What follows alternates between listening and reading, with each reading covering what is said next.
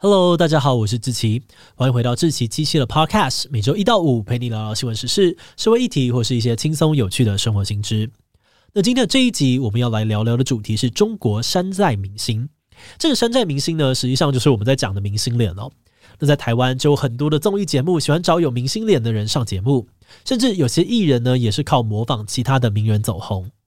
那在中国，这种明星脸题材同样也很受到欢迎。而且可能是因为他们人太多了，很常出现各式各样的山寨版名人，像是山寨版的周杰伦、林俊杰、刘德华，这都是小 case。 还有些呢是整个团给你山寨过来的，出现模仿这个易烊千玺的易烊干玺，模仿这个鹿晗的鹿啥，还有模仿王俊凯的王俊卡等等。那除了娱乐圈之外呢，商业跟政治圈也有山寨马云啊，跟山寨的金正恩，而且那个相似程度高到，如果你把本尊跟分身的照片放在一起哦，不仔细看，有的时候还真的看不出来。而如果你想要看体育名人的话呢，也有农村 Kobe 跟贵州欧尼尔可以选择。这虽然听起来很荒谬，但这些中国模仿明星可不只是玩玩而已。有报道指出，这些山寨名人背后有一个庞大的产业链，有人甚至可以靠山寨其他人月入百万，年收千万。这么多的山寨名人是怎么来的？他们又是怎么样赚到这么多的钱？明星本人看到自己被恶搞，难道都不会抗议吗？今天就让我们一起来聊聊中国的山寨明星吧。不过在进入今天的节目之前，先让我们进一段工商服务时间。关于农历新年，除了包红包给小朋友之外，你还可以考虑送孩子们一份未来用得到的能力。芒狗狗绘本打造了一系列有趣的故事，让小朋友能够轻松的学习生活素养能力，像是了解身体自主权、练习专注的找找游戏、培养刷牙习惯这些内容。而芒狗狗绘本不仅2季的募资都破100万，也在诚品、金石堂上架贩售，目前已经卖出了超过2万本，深受小朋友喜欢。现在芒狗狗官网有新春限时优惠，这3本绘本2副卡牌，再加上着色游戏本的组合，只要6折，结账输入 Podcast77 再打9折，折扣完现省2800元，还会送兔年芒狗狗红包袋哦。现在就赶快到资讯栏点击连接，去看看芒狗狗绘本的新春优惠吧。好的，那今天的工商服务时间就到这边，我们就开始进入节目的正题吧。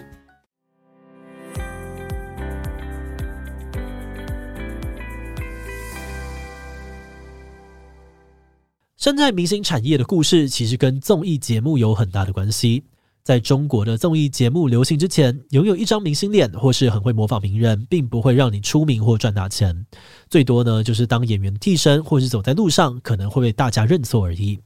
但是到了2002年，中国有一部叫做《开心100》的综艺节目，里面的模仿秀单元改变了整个生态。这个节目会邀请一些明星的模仿者来表演，非常的受到观众欢迎。而其中的山寨刘德华、山寨阿杜跟山寨周杰伦呢，后来甚至还一起组团体出道。而在这之后，中国出现了很多模仿名人的节目，有的比歌声，有的比长相，比才艺。像是在中国达人秀的里面呢，就曾经出现葛优的模仿者，对，就是电影《让子弹飞》里面的师爷。不过如果你只是上节目模仿名人哦，那其实也很难年收入千万。这些山寨名人呢，之所以能够赚这么多的钱，靠的还是频繁的商业演出。那这边要补充一个背景资讯哦，那就是早期的中国演员跟歌手其实都是公务员，领固定薪水的。就算你拍了很有名、票房很高的电影，你每个月呢还是只能够领50块的人民币。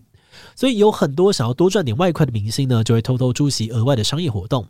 而商业活动可大可小哦，比较小型的商业演出在中国又被叫做走穴，走路的走，洞穴的穴。通常走穴的活动就会出现在比较偏远的郊区或是农村，或是商店开幕啦、公司尾牙之类的场合，需要明星来炒热气氛。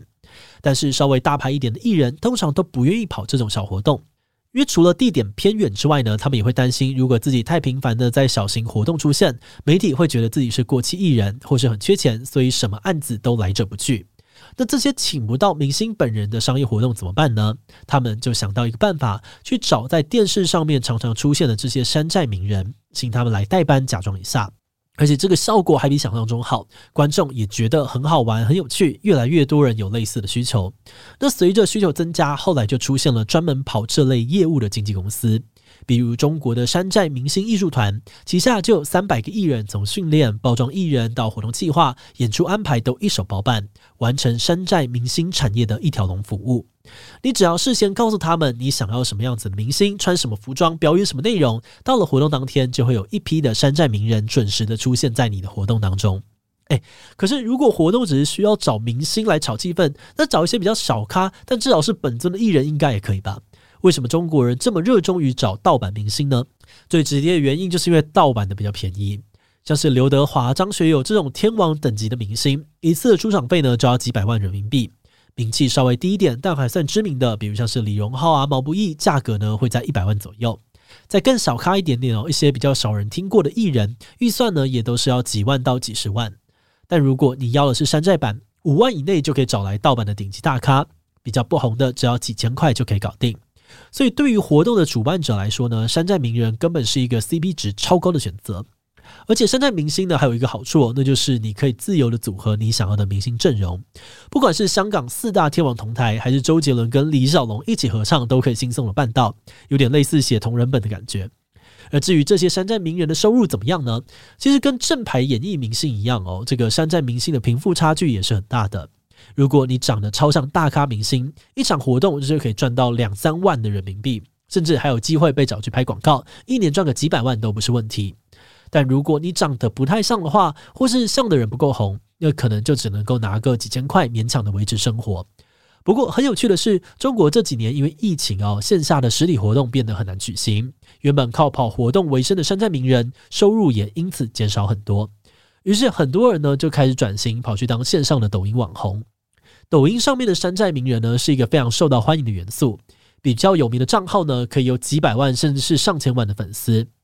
但相对的，抖音上面的竞争也比以前的线下时期更加激烈。如果你打开抖音搜寻周杰伦，你可能呢会一次看到几十个山寨的周董，一时之间还真的不知道要点哪一个号。那这个山寨明星大爆发的现象，也就让这个产业变得越来越竞争，用中国人的话就是内卷。因为他们以前跑实体活动的时候，可能只需要唱几首歌，或是跟现场的观众互动一下就可以下班领钱。但是现在你如果想要模仿周董，想要在众多的山寨周董当中脱颖而出，那你就必须要不断的规划新节目计划来吸引观众，不然喜新厌旧的网友们很快就看腻了。而除了常见的唱歌啊、跳舞之外呢，山寨名人也很常利用本尊的形象发挥创意，做一些本尊不会做的事情。像是在中国很有名的山寨周董雍杰伦呢，他就常常发一些跟其他山寨名人的合照，甚至呢还跟山寨周华健一起组团开演唱会，观众只要花220块人民币就可以欣赏他们的精彩演出。或是模仿美国 NBA 球星的贵州 Kobe， 又联合贵州字母哥、贵州欧尼尔、贵州杜兰特等等的山寨球星组成梦幻队伍，找业余球队比赛。就算最后山寨球星队输了，贵州 Kobe 整场呢还只进了1球，但观众还是看得很开心。那虽然观众是看得很快乐，但这些山寨网红要想出这些企划还要亲自表演，其实也蛮辛苦的。而这些在抖音上面靠山寨出名的网红之所以愿意这么的认真，主要还是因为在成名之后，他们不但有更多的盈利方式，还可能赚得比以前更多。目前这些山寨网红可以透过线上的管道来赚钱，最简单的方式就是开直播，让粉丝掏钱赞助跟抖内。像是有直播主就因为长得像中国女明星赵丽颖，3天的直播收入就可以突破100万。而除此之外呢，广告也是网红们的主要收入来源。像是山寨马云，因为长得太像马云本人很多的淘宝商店甚至会直接找他当模特儿。而除了拍广告的收入，卖出的商品还可以抽成。而另外有些山寨网红也会趁现在有流量的时候去开网络商店，尝试打造自己的品牌，帮自己的未来铺路。就算哪天过气了，至少有个品牌可以卖东西，还是有办法生活。有报道指出这些抖音网红1年可以赚上1000万，比过去那些接线下演出的山寨名人还要多。但是如此庞大的利益，当然也吸引了某些人会用偷吃步作弊的方式来博取关注。像是有些人会用滤镜的特效，让自己看起来更像本尊一点。比如说呢，中国有个山寨彭于晏他在直播的时候呢，长得跟彭于晏有87分像，但是在关掉滤镜之后，却变成大家都想问你谁啊的路人。